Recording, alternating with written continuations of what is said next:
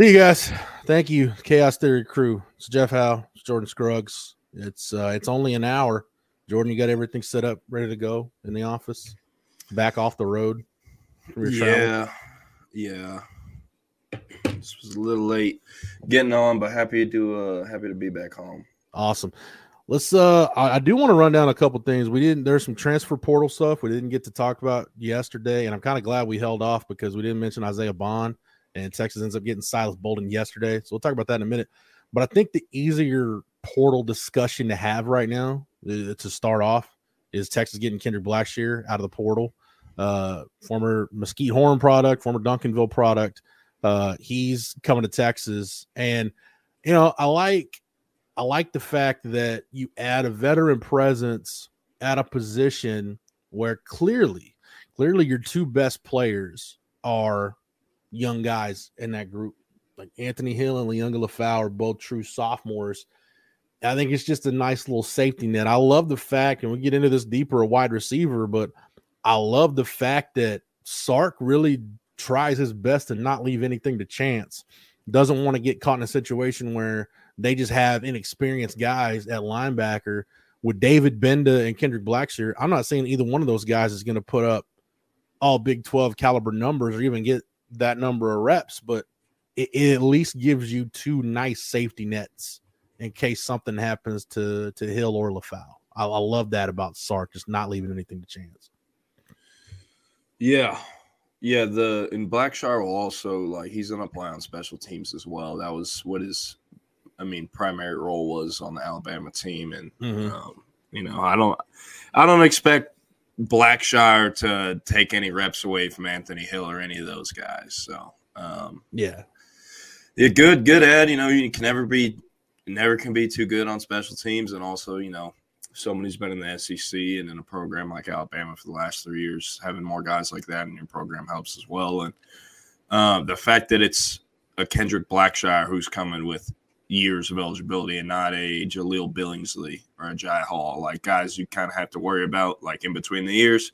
Blackshire isn't one of those. Um, no, no, he, I, he, he's solid and uh, he, he's going to help this team a lot. No, and and at this point, you know, Sark Sark doesn't have to take chances like that. Like you, you look at the. I was thinking yeah. about this today. It, it's the same thing we've talked about with their 2022 class. Like they wouldn't take half, of, or not half, but probably about a quarter to a third of those guys nowadays. Yeah. You know, it's the same thing with the early portal thing with the Jai yeah. and and I mean, think like Ben Davis and Ovie Oghoufo, like that's, the, that's the group guys. I was thinking about. Yeah, so I'll, I'll, I'll look at their 2021 going into year one for Sark. Uh, I don't count Darian Dunn because you know he signed while Tom Herman was still the coach, and, and Sark honored the the commitment, honored the scholarship. But I mean, you know, Keilan Robinson was a really productive player at Texas, a, a, a, game changer at Texas, just for what he did in the kicking game and, and for what he did in the receiving game, too. Uh, I, I, like Keilan Robinson's contributions. You know, Ben Davis kind of was what he was. I mean, he had an injury history at Alabama against the Texas and gets hurt during summer workouts. You know, Devin Richardson uh, ended up being a, a backup, I think didn't Devin Richardson, I want to say, move to like fullback before he was done at Texas. Maybe play some running back. Ovie Oghoufo, solid contributor. You know, Ray Thornton, solid contributor. Darian Dunn contributed, but other than Keilan Robinson, none of those guys were you, know, you consider them frontline guys, right? Like I wouldn't even Ovie Oghoufo, like I wouldn't consider Ovie Oghoufo a frontline guy, but he was a guy kind of like what I'm expecting from Blackshire, a guy that you can put him in the game, give him a role, and you trust that he won't screw it up. Like he's gonna be good enough that you know you can trust him to do his job. But then, man, you look at this, and let's be honest, man. You Sark took some of those guys because he had to. Yeah. The second portal class was kind of a mixed bag.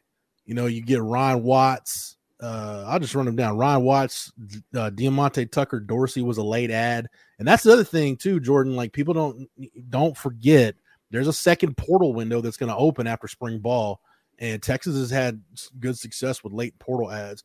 They added Tuck for linebacker depth, get brought in Tarique Milton as an insurance policy for Jordan Whittington, took a gamble on a Jai Hall, brought in Isaiah Neyor thinking he was going to be the number one.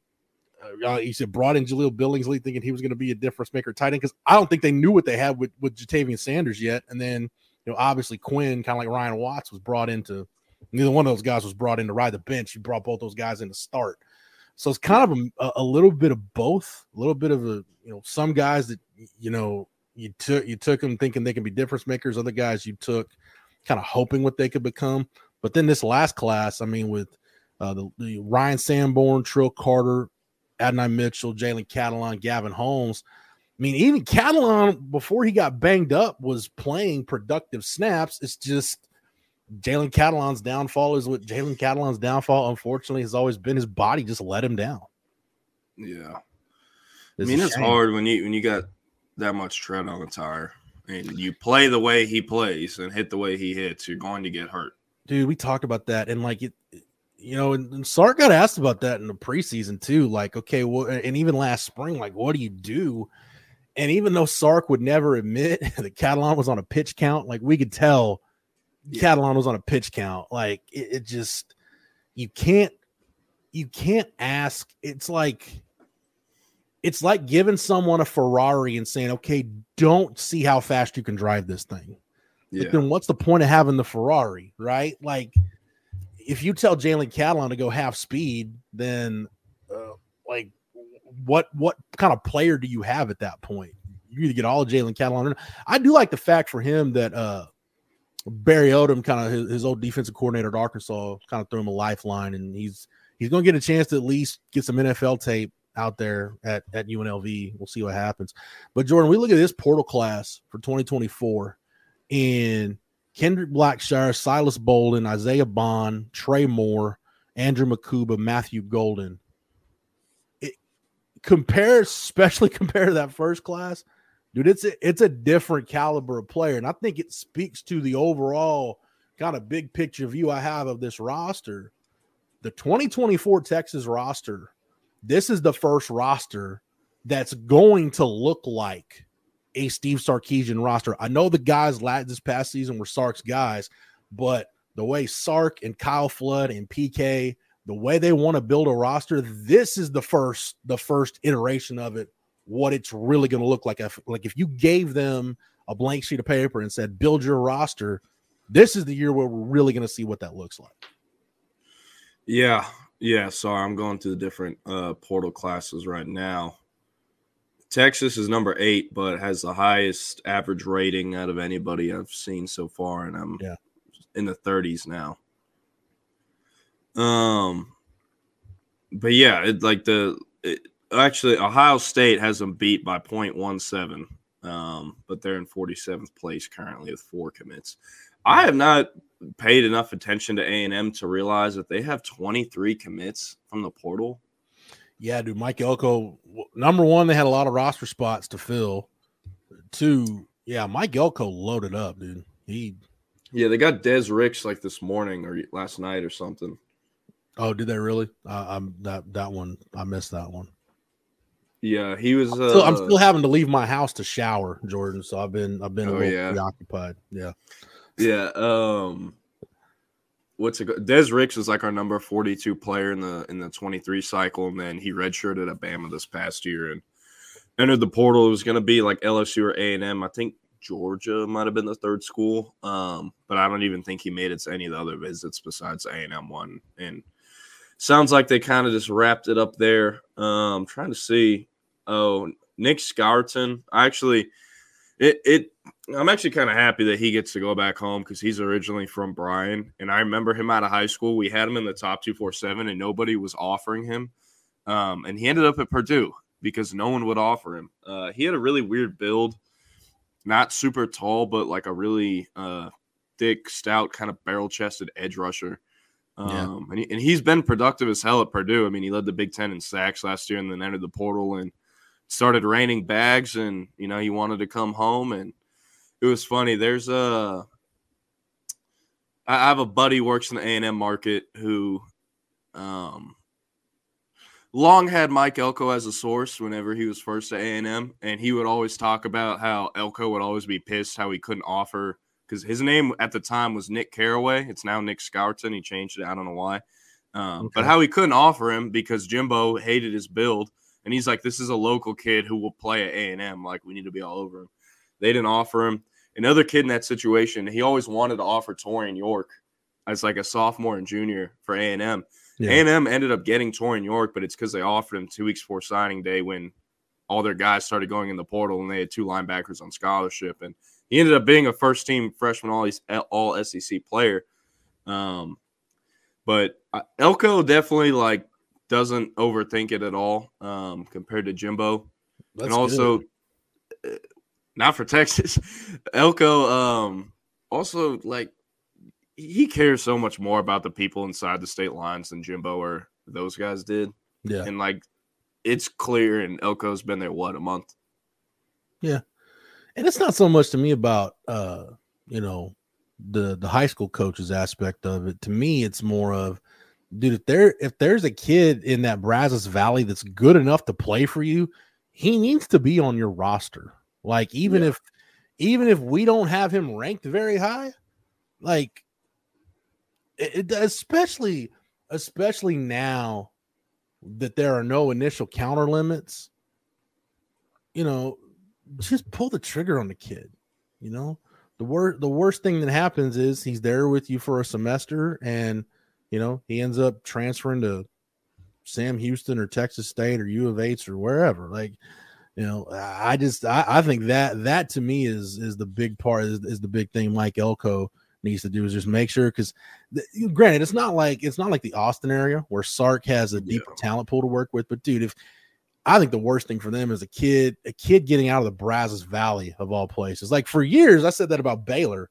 Like, dude, if Baylor could just keep the really good players in the greater Waco area at home, they'd be a pretty good team. And dude, by however means he did it, like Art Briles did that. Art Briles is the first guy that really did that. Like kept the Waco area guys at home, whether it was Lake Seastrunk or Ahmad Dixon or Tevin Reese, like dudes that were good enough to play at Baylor started going to Baylor. And it's no coincidence that they started winning games at that point. So that's a really long-winded way for me to say Mike Elko's doing what a coach at a Power Five school or a power conference school in the state of Texas needs to do.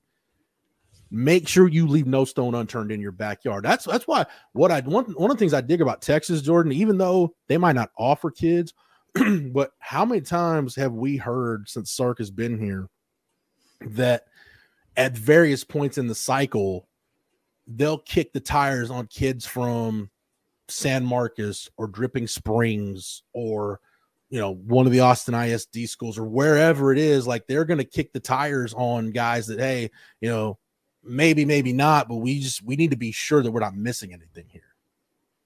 Yeah. Yeah um they they definitely do a good job of making sure the bases are checked and also just like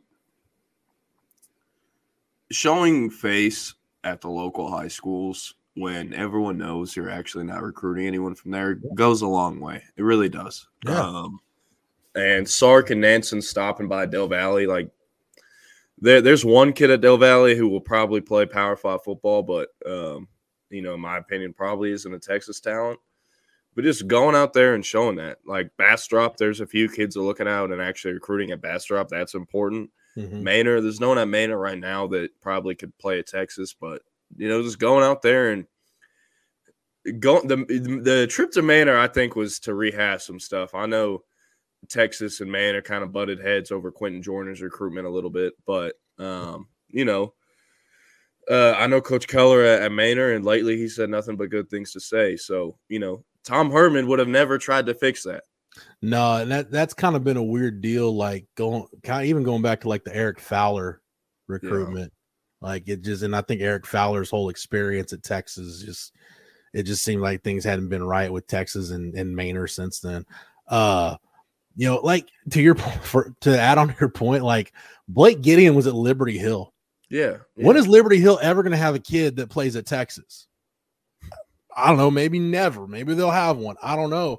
But dude, can you imagine like if they ever do, like the fact that Blake Gideon stopped there on a random ass Friday yeah. in January of 2024 is going to make the difference for some kid. Yeah. You know, so I just I, I dig it from that standpoint. Yeah, I uh, I saw someone earlier in the show was asking about maybe doing Collins, Jeff. Can we even do that? Like, is that possible with uh, I don't even know if we got that even that got that kind of technology. To be honest, yeah. well, sure we'll have to ask BK. He's uh he's boss man around this way, so yeah, that's uh it's above my pay grade. So yeah, I, I don't know. I don't know. I don't. I don't make the rules. I just try my best to follow them. Yeah, we just uh, work here.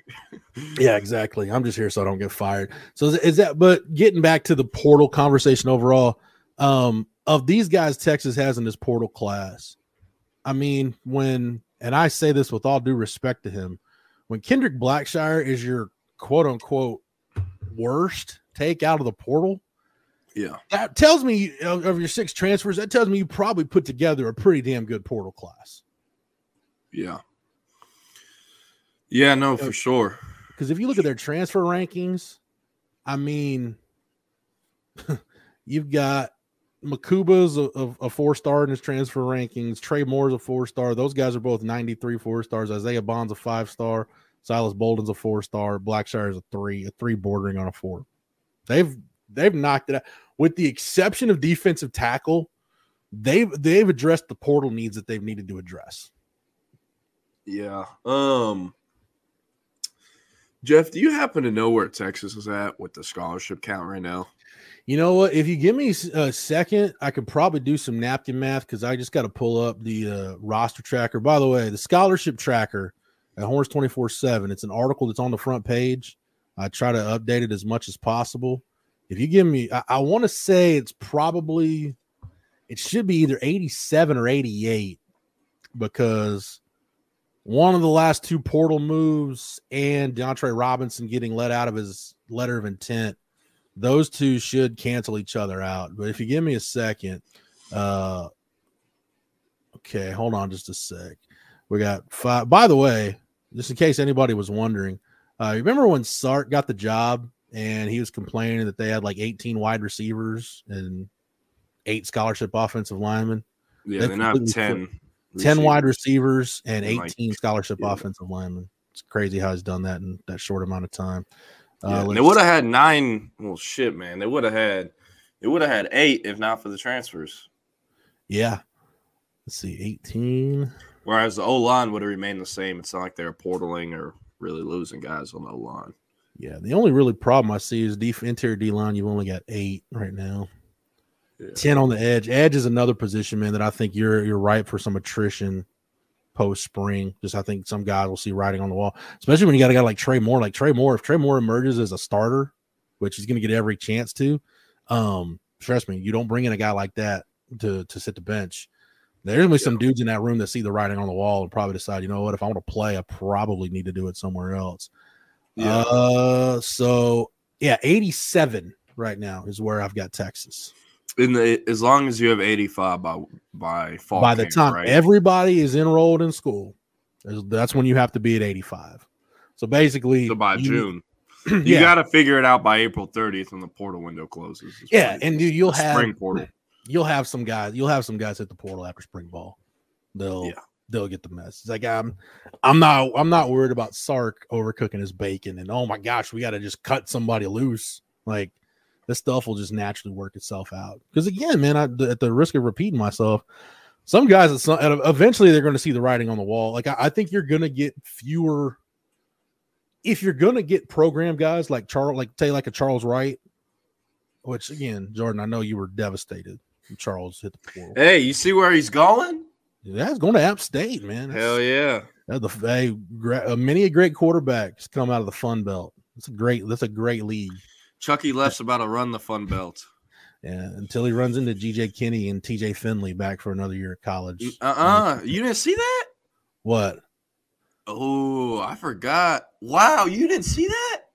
Dude, don't tell me. I thought TJ Finley was coming back. He went in the portal. They got Jayden de Laura, and they didn't tell him. He went in the portal and like gave quotes that they didn't tell him. He got J- the Texas State did not tell him they were getting Jayden de Laura until he committed. Oh no! Yeah, TJ Finley's in the portal. oh, Chuck, Chucky left going undefeated, my boy. Come on now. that is a shame, man. Well, hey, I'll tell you this. Uh the pride I of Austin will, High is doing what he wants. I will forever be indebted to TJ Finley that he quarterbacked my Texas State Bobcats to an eight win season and a bowl victory. Maybe hey, outside outside of the New Year's Six and the CFP games, Texas State played the most memorable bowl game this year. You're not going to remember the score. You're not even going to remember who Texas State played, but you're damn sure going to remember.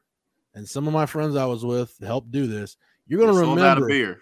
Texas State drinking Gerald J. Ford Stadium out of beer by the second half. Yes. only at Texas State can we accomplish such great things like that. I didn't know they had a de Laura, so that's actually pretty nice. So, yeah, man, the the fun the Fun Belt's a the Fun Belt's a good league. Dude. I I uh I thought about this, man. This is just kind of like a crazy college football idea that I had because you know you're getting to the point like you're talking about. You're basically getting kind of two two power conferences with the Big Ten and the SEC, and then the ACC and the Big Twelve just kind of hanging on for dear exist. life. Yeah, they kind of yeah. just exist right you now. basically got you basically got two basketball leagues that are trying to function and exist as competitive football leagues. both Ace- leagues are com- both leagues are competitive. Just are they elite? I don't really know about that. Yeah, but I I figured like between the Sun Belt, Conference USA, the Mountain West, like all the other leagues, like the MAC already kind of has this, so I'll leave the MAC out of it like basically like just go just make yourself like divide yourself up in the G5 ranks and just have like regional comp like legit regional conferences where like yeah. all your all your TV money goes into the same pool what all this stuff go like you you, you dis, distrib, distribute revenue equally but like have like Texas State, UTEP, UNT, Sam Houston, like all the I would love to have Baylor drop them down while we're at no. I'm sorry. I would there's check your uh it's only an hour bingo card for the space where Jordan yeah. craps on Baylor. Yeah. Uh shit. I would because I, somebody can correct me if I'm if I'm wrong about this, but uh, I've been led to believe this. A Texas State alum actually owns the trademark and the name to the Southwest Conference. I would love for all the other Division One schools in the state of Texas to have their own G5 league and call it the Southwest Conference. Yeah.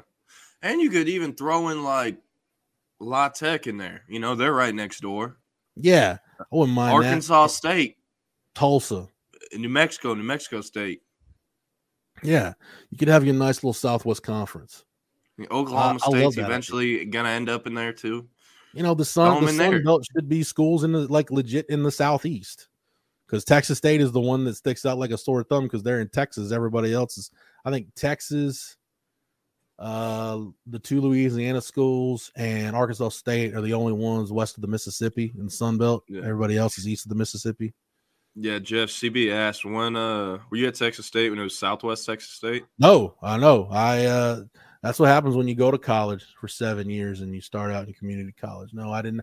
I wasn't accepted nor enrolled when it was Southwest Texas State some I, I, have friends who were, and some of my uh, couple of my college roommates were, but I was not. My wife actually, yeah, my wife. I want to say was she. I think she got accepted to Southwest Texas State and maybe did a semester before the name change, or maybe she just got accepted and then the name change happened. I don't remember, but no, I was post. I was post name change. I'm a post name change Bobcat. So Got it. what you will. Uh, let's talk about Texas receivers, man. Uh, I mentioned this roster looking like if you ask the staff, hey, how would you build this roster? I go back to Sark saying that like uh, early on in his tenure. I don't remember if it was the introductory press conference or one of those first in the spring, but he was talking about it and he said, is, is this roster built the way I would build it? No, but that's okay. We'll make it work th- this roster looks like how I think he wants it to look. Um, you know, Texas had a fast group of receivers last year, you know, with Xavier Worthy chief among them. But dude, you can have one hell of a, uh, a, a four by 100 relay team with the wide receivers they got now. And with Silas Bolden, Isaiah Bond, and Golden, and, and Johntay Cook heading into spring as your top four, dude, it is I think it'll benefit Quinn and Sark from play calling standpoint and Quinn from a decision making standpoint because now to generate explosive plays, you don't have to be so focused. And we've seen we've seen kind of the shift where Sark got away from this last year compared to 22. You'll see Texas, I think Jordan rely less on the deep ball. They'll still have have it as part of the offense. But I think the more bang for your buck is getting Isaiah Bond or Silas Bolden out in space and letting them have as many one-on-one opportunities you can get, scheming guys open, which Sark does probably better than any play caller in the country. Uh, I just think the the after the catch ability of this group is off the freaking charts. Yeah. Um I'm sure you saw it this morning. Caleb Downs under the portal, Kadyn Proctor just hopped into. Um No way. Yeah. Hey, I'll tell you what, the wow. Caleb Downs bag and the Kadyn Proctor bag are gonna be generational bags. Generational. For, for generational. That, yeah. His grandkids are getting fed in a few weeks. For those that uh want to put this in Texas terms, and this is how I feel about Kadyn Proctor as a prospect, because he got man, if you watched him towards the end of the year and watched him in that Texas game, you could see the the growth. This would, would be the, he I know who you're about to say. Yeah. He didn't have as good of a freshman season as our guy. Yeah. He also played better comp though. So this would be the equivalent of if Kelvin Banks hopped in the portal. That's how big this is. Like you're you're getting a walk-in all-American first round draft pick left tackle. Yeah. That's why the bag is going to be and Caleb Downs is a guaranteed top five, top ten pick at safety as well. I, I know you. I know you've talked about it, man. Guys talk about the seven figure bags get, th- get thrown out there in terms of NIL deals. Do these really will? Yeah, these, yeah, yeah. These guys, yeah, yeah. I always talk about like very rarely do college athletes actually make six figs, or even some people like everyone think like Isaiah Bond. I guarantee you, his deal, his his deal that is directly from the Texas One Fund off roster value, not brand value, is less than a million dollars. Yeah, I don't know that for a fact. I don't know what his number is, but I feel very strongly there's no way it's seven figures. Caleb Downs and Kadyn Proctor, on the other hand, not only are they future first rounders, uh, one, they have starting experience as true freshmen in the SEC, and two, they have they have to be on your team at least two seasons before they're eligible for the draft. So yeah. they're they're about to get paid out the ass at the ass. I mean, we talk about did we talk about Texas dropping bags and Texas and the you know the NIL pull that Texas has. Texas, like okay, Texas, for example, they would love to get both Kadyn Proctor and Caleb Downs. Will they probably make some calls? I'd assume so. Will they really push hard? I doubt it because they know they know the price tag these guys are going to get, and whenever yeah. it's recruitment like that, where it's just obvious, like you know, it's it's going to be a big number.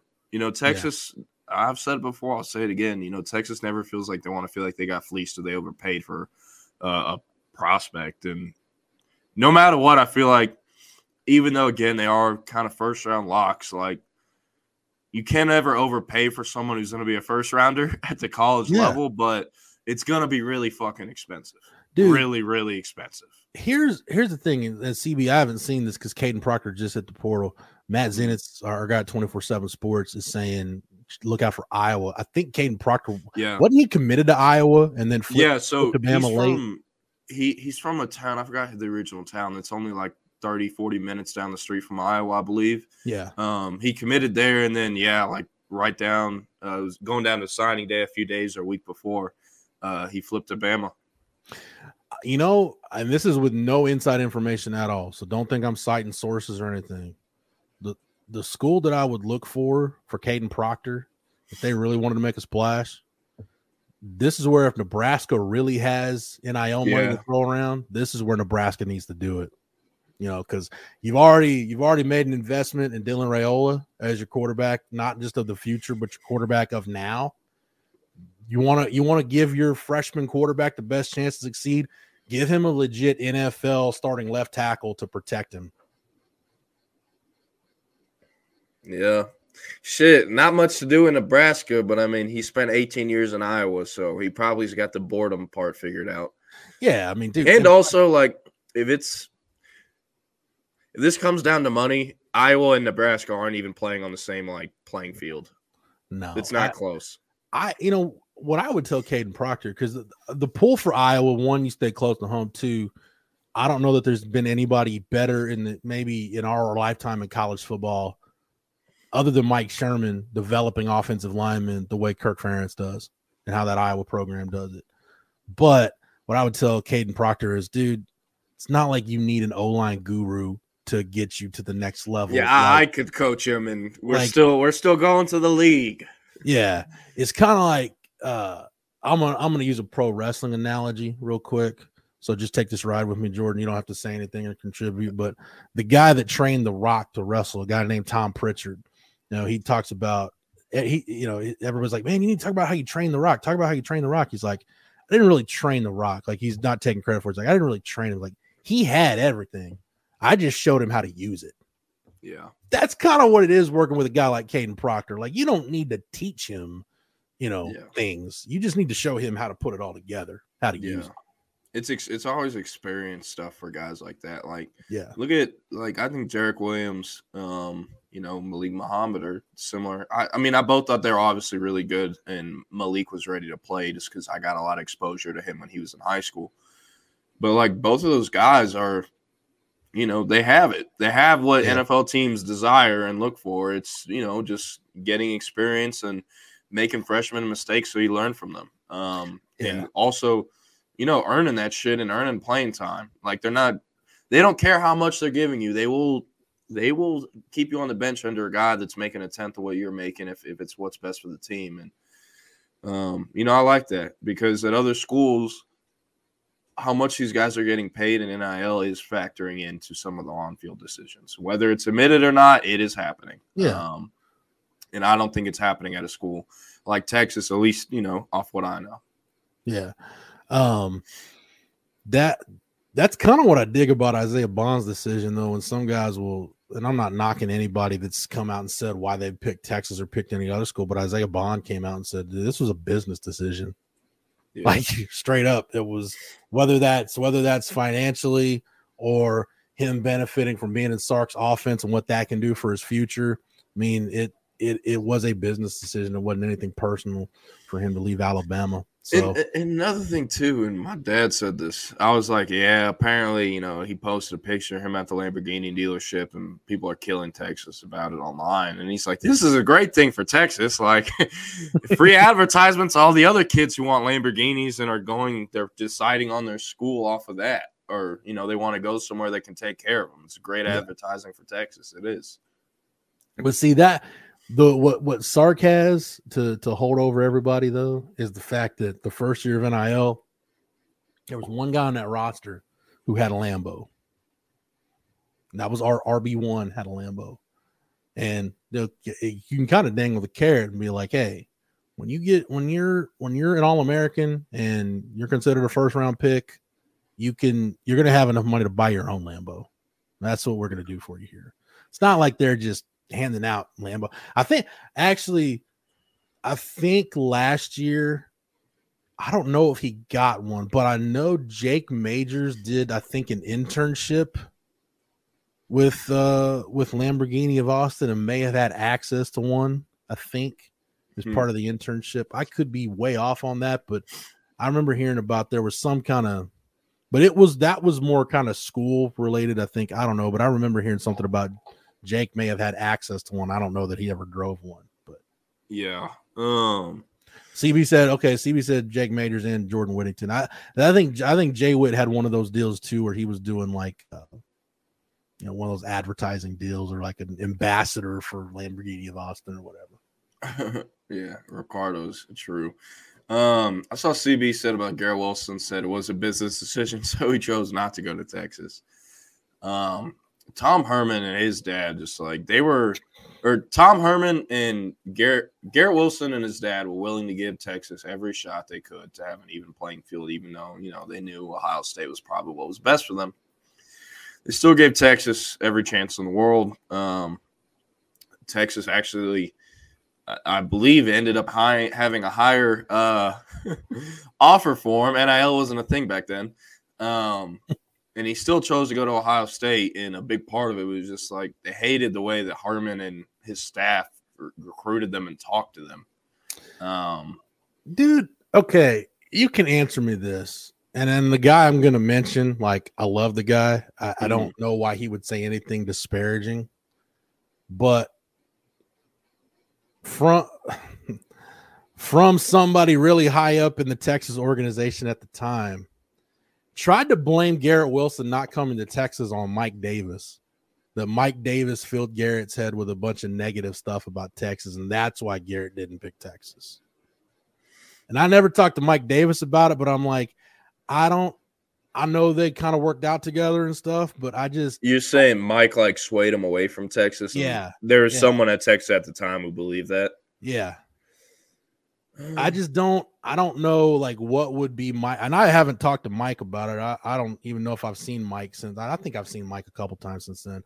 But like what would be what would be Mike Davis's motivation to do that, right? Like yeah. what is he what does Mike Davis gain by that?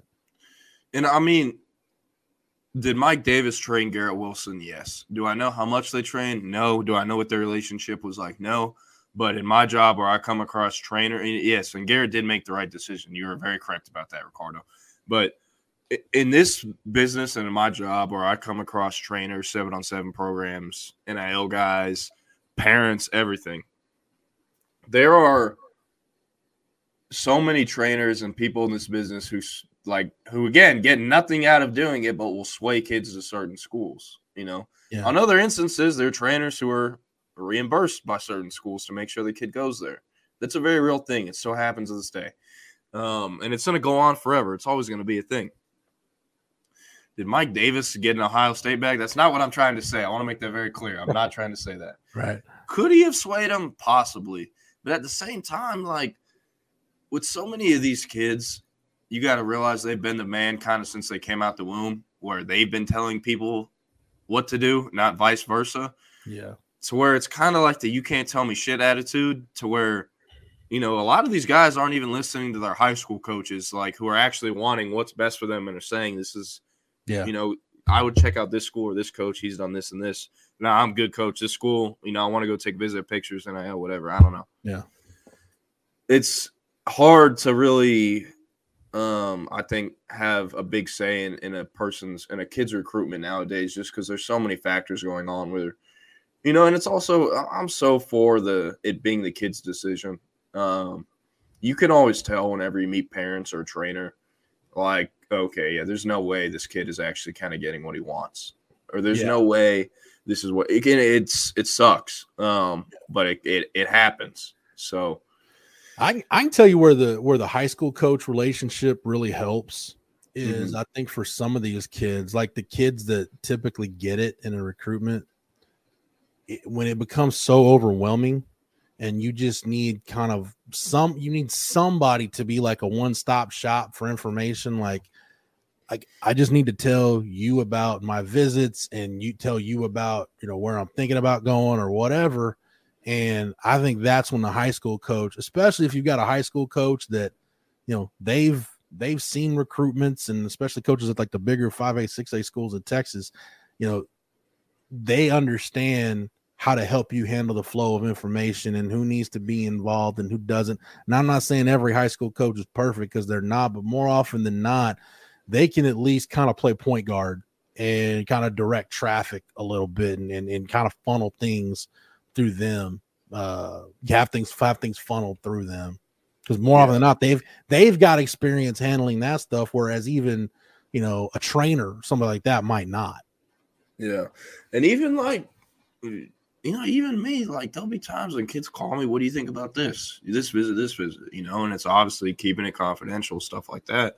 But not every kid has a high school coach to talk to about that, and that's another thing that I think so many fans don't realize is like, again, these are 16 to 17 year old kids at the end of the day. Like, not all of them have someone in the circle they can talk to to really get understanding what's going on. There are so many I could name like 20 kids who are going to be at the Texas Junior Day on Saturday who, like, honestly don't really have a concept of what's going on in their, in their recruiting process because they have no one in their circle that's there to help them out. And you know, when you interview them, and that's like, It's like you're speaking a foreign language to them. People just don't realize that whenever a kid commits to their school over their favorite school. You know what I mean? Yeah. Uh, and also like game day visits or any visits. Half ninety percent of the time, the kid's on his fucking phone, and he's there to take visit photos. Like, yeah, yeah, you're there. You're there for the gram, and that's pretty much it. Yeah, like he's not there for the love of the game or for, you know, to go close in his bond with the Texas Longhorns all the time. Like, I don't know. I'm trying to see how many cool places he can get to. Yeah.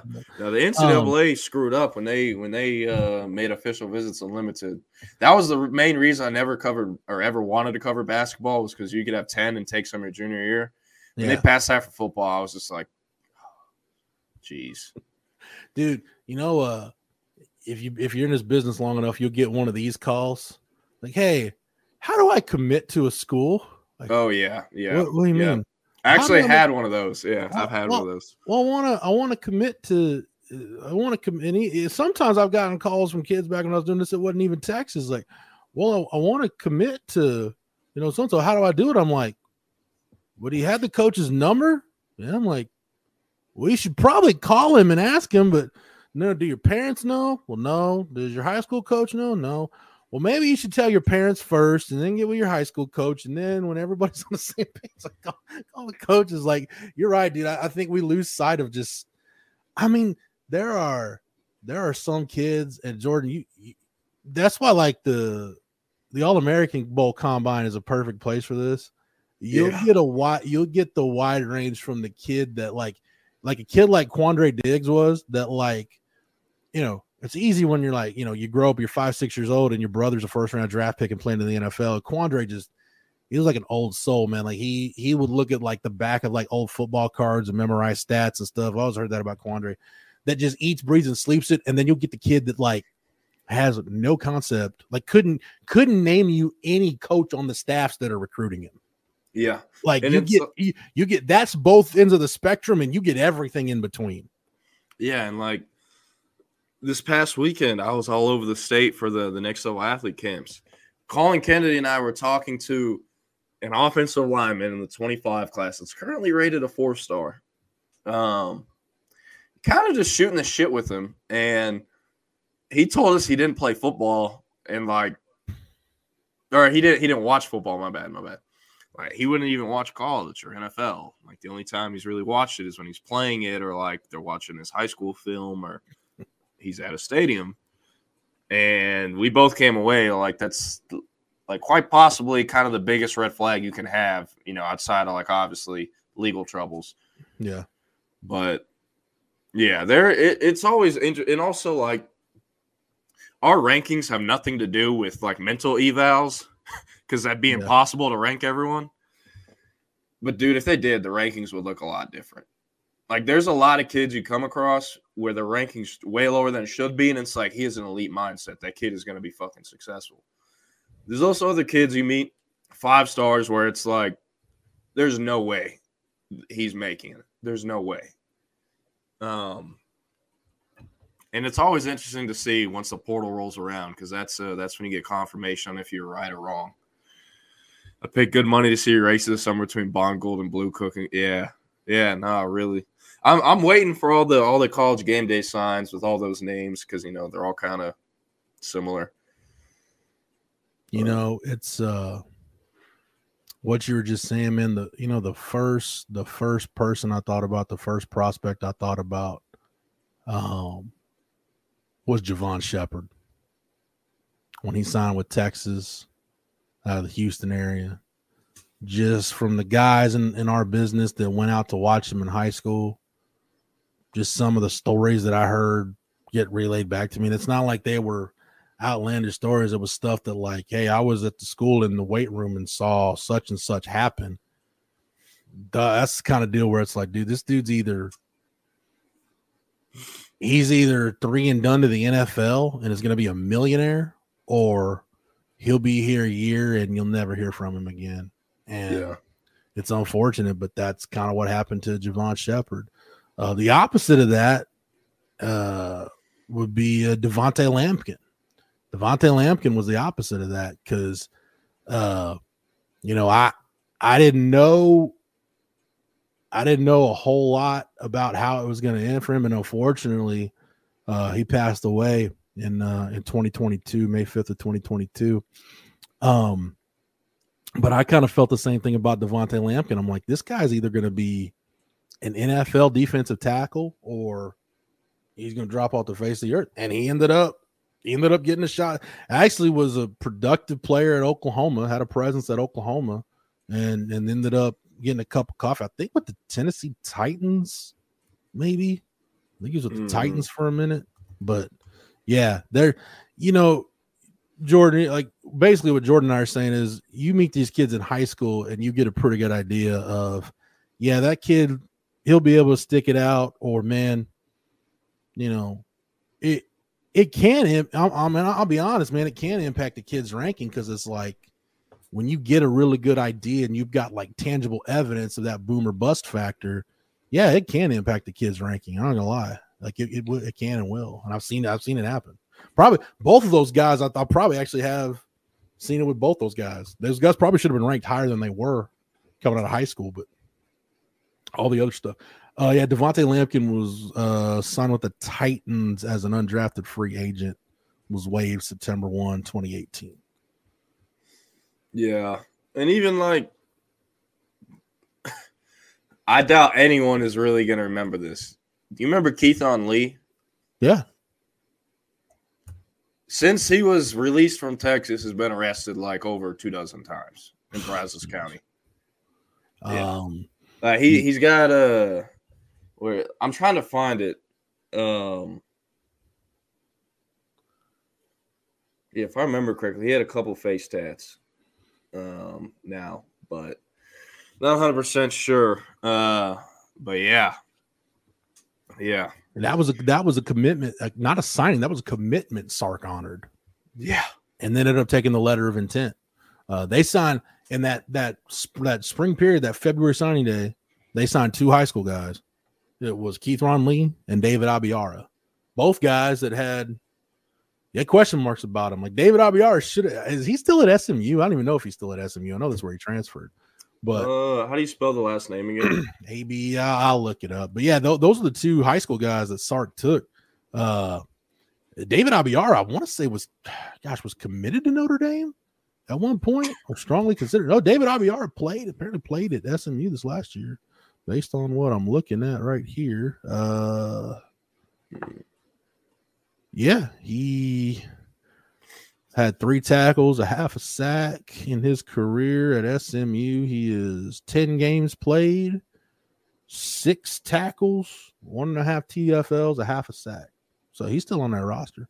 Really talented kid um, out of the Dallas area.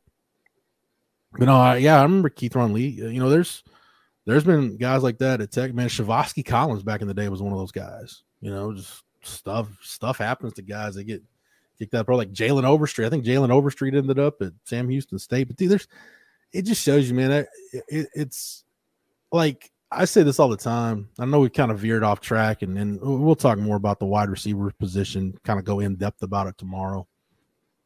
But it, it I always say, you know, NFL franchises have pretty much unlimited resources. You know, there's a level playing field. They get all this time pre-draft to dig into these guys' backgrounds. They can hire investigators, like whatever. And dude, how many franchises still screw up their draft picks and still end up getting taking bad apples, still end up getting guys that they know they probably shouldn't take that end up screwing up anyway. So you're asking college coaches with fewer fewer available resources to them to do background on these guys. Plus, you're further along in your development as a human being mentally when you're 21, 22 as opposed to 17 or 18. It's it really does to at the end of the day, it's a gamble, man. It's it's really a crapshoot to figure out which of these guys are going to be the guys that get it, that can persevere through some adversity, that can come out clean on the other side, that can handle being coached, that won't act a fool when they're away from home for the first time. So, like all the stuff that we talk about, the skill sets and all that stuff, none of that stuff matters. If I mean, I remember one recruit during the Charlie Strong era uh, a talent, talented kid. He ended up signing with Oklahoma State. Basically, he got his Texas scholarship revoked during his official visit weekend because he disappeared during his OV. Allegedly spent part of it at the Yellow Rose, and then when he resurfaced with the coaches, was from what I was told in no state physically to be around anybody, and he got got sent home, and he didn't have a scholarship to Texas after that. So, bang, man, yeah, it's it's crazy, man. But uh uh Gringo Orange says meltdown on Bama podcast right now. They're freaking yeah. well. I mean, dude, I'm running look, to Bama 24 7 as we speak. Here's the deal, right? If you're an Alabama fan, and I, I heard my guy Josh Pate say this uh, on one of his videos, like if you're an Alabama fan of a certain age, like you you don't know anything about struggle or anything like that. This is uncharted territory. And it's not that Alabama is the greatest football program in the history of college football and, and they have, you know, no peers. It's just that, dude, you had you had the go the greatest to ever do this, in my opinion, considering the circumstances the greatest college football coach of all time for almost two decades running things there. That what happened at Alabama doesn't happen anywhere else. Like you, yeah, that fan base and, and people that cover the team, y'all were spoiled for 17 years with freaking Nick Saban. Dude, is it as bad at, is it as bad at Bama 24 7 on the message board as I, I assume? Oh no, I'm not going to Bama 24 7 is too behaved for me. I'm uh I'm going to another another site's board. Okay. Damn, I was hoping they were live on YouTube so I could you know see what? their I, guys. You know, you know, you know which site I'm talking about. You know what um, I realized though? Like every, every, fan base has that one message board, that one site that it's like, dude, if you want just wheels off stuff and like, yeah, it like honestly, I realized that for Texas A&M, like the Gig'em 24 seven board is that board for A&M fans where it's like, dude, if you just want to vent and just kind of get get it all out. Like that's the place to go. Like that stuff that doesn't really fly like Texas or any other places. Like if you just want to just spew venom, uh, you can do it on Tarp and Peroni's board. They'll just I like both those guys. They let do they let a lot of stuff fly over there, man. That like at, at our side, we're like, dude, they're we'd be dropping band hammers left and right, man yeah, little... me, yeah, y'all are good because me personally, never once on social media in my life have I blocked, banned, done anything. And I, I have a, you know me, I have thick skin, so I, have always read the comments and been like, eh. And then I'll see you or Hank text like, I just banned this son of a. well, it's like, but when you you know, I understand. You, I appreciate. It. I really do appreciate it. When you look, when you, when you issue a lifetime ban and you look at somebody and they've had two strikes for using like racial slurs, it's like, all right, you, we can't. You clearly can't handle, you know, communicating with people in a public forum. So there's just there's no longer room for you here in this oh, establishment. Yeah. So, Trey, you've been in, engulfed in the message board culture for a for a minute. Yeah, I try to not spend too much time on fan site message boards. You're you're more of a lurker, right? Not a not a poster. I I lurk in the shadows sometimes, but it also become can become a huge time suck. It's like yeah, it's like the original social media, where not only do you find yeah. yourself just pulled into the most mundane shit, but you also end up engaging yeah. which turns into another set of health problems for a lot of people too. Especially once you start biting on the bullshit that trolls are trying to get you with. Yeah, I'm better off lurking in the shadows of those things and doing so maybe a couple of times a week. You know, that's why I tell like like CB and there's a couple other people, and I love you, CB, but there's people that get fired up on Twitter, like when Finebaum says something negative about Texas. I'm like, I don't I don't know why y'all take the bait. Like you, you know you know when Paul Finebaum says anything about Texas, more than likely it's going to be negative. So why are you even going there? And like at this point, I mean, I've been in I've been moderating a Texas message board as a, as a staff member since 08. So at this point, this long into it, like I I very much pick my battles. Like there's there's a lot of stuff I let slide and just ignore it. That's out of sight, out of mind. That 10 years ago would have just ruined my day. See, what I typically do, and by the way, Daryl, no, I don't have a burner account. I use it may be courtesy wave or, or Trey Elling, one of the two. Yeah. What I do is when I go to a topic that interests me, it's something that's almost always started by by one of you guys or a moderator and i'm just scrolling through looking for other moderator comments on the subject yeah yeah, yeah. that's what there's a function actually on our board where you can uh basically just pick a moderator and just follow their posts mm. so that way you'll only see kind of what myself or jordan or chip or whoever you want to follow it'll be on there but yeah i mean it's uh Dude, it's it's crazy, man. B- BK, do you ever get engulfed in the message board culture? Does the Brad Kellner Horns 24 7 account get engulfed? No, but are there some other accounts that could be operated by Brad Kellner that get engulfed in the Horns 24 7 message board culture? Perhaps. That's going to be my goal. My goal the rest of the afternoon is uh, finding BK's burners on the site. start entering email random email addresses. Emphasis no, on the S in burners. No, I, I think yeah. I feel like Look for Hebrew Hammer 69, Jeff. nah, we just we, we really we gotta walk them into we gotta lead them into something and do like we gotta set up a perfect trap on their board somehow where only he'll know the answer or something. You know, I, I don't I don't I mean because I, I, work for Orange 24 7, so I don't spend time on the message boards at like Inside Texas or Orange Bloods.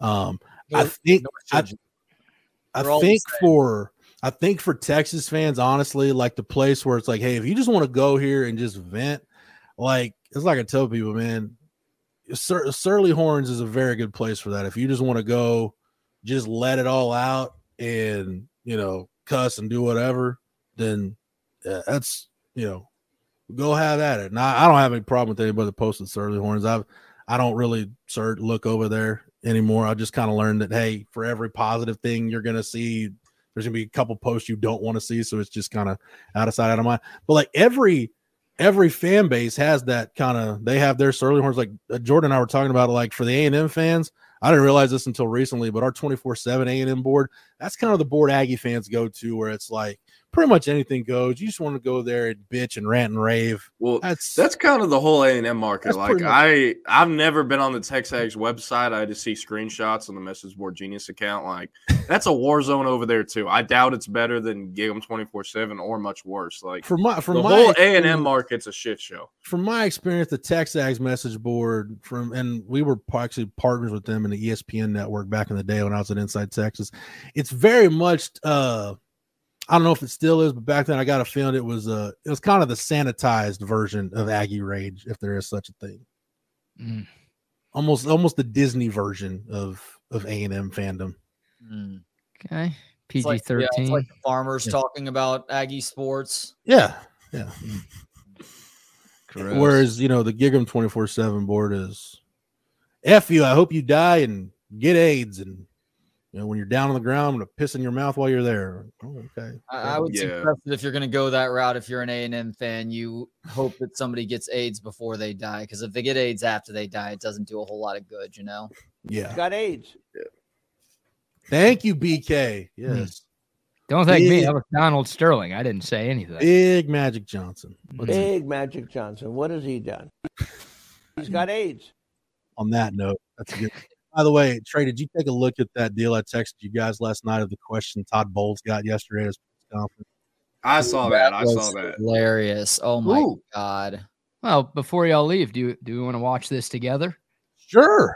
I don't think it, I don't think any show has shown this yet, but you uh, brought this to our attention in the TSU group text last night. Here's Bucks head coach Todd Bowles fielding a question from a reporter in advance of the Buccaneers game in Detroit this weekend. Coach, uh, looking forward towards um, Detroit. Um, the weather has been a factor in some of the playoff games, even for the most prepared teams. Uh, today, it's uh, 13 in uh, Detroit, which doesn't compare to some of the temperatures we tend to talk to. Any special plans to acclimate the team to not only uh, endure but perform in those kind of frigid temperatures should you face them in Detroit? You do know we play indoors, right? And they got a dome. I don't. Um, no, nothing planned. We're we're indoors, and we only have to be outside for 20 seconds, getting off the bus, going under the thing. So we'll be okay. Todd Bowles treated that as well as he possibly could have. Did y'all see how Mike Tomlin left his press conference? What mm-hmm. was that? The question was starting. So I know you have one year left on your contract, and then Mike Tomlin just walked off. yeah, and left. And he just left. yeah. Uh, I look, man. We we've all done interviews. We've all been at press conferences. We've all asked dumb questions and stuff that we would have back. Oh, nope. Nope, nope, not that dumb. No, but I can't imagine that dumb. That's what happens when you don't give the job to the most qualified person. That's what happens when you give a job to somebody to try to hit a quota. That's not what happens when you give the job to the most qualified person. Yeah, I can't imagine setting up a question thinking I've got a banger here and this is going to be just the best question ever and it takes it's like the BK one of your mentors it's like the Bob Sturm 2 minute setup mm. like this is just going to hit a home run and it's like you get kicked right in well I was going to say the nuts but like your piece or whatever you know it's it's it like deflating doesn't begin to describe it the two minute setup, we call that the Bucky Godbolt in these parts. BK, you've worked with both. Who has a longer setup to a question, Bucky or Bob?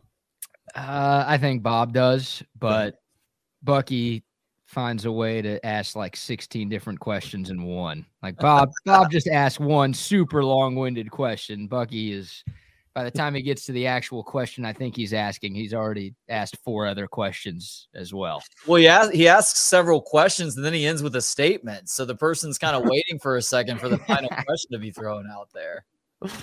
Oh, that's uh, awesome. All right, guys. I know y'all have a show to do, so we're uh we're gonna get out of here.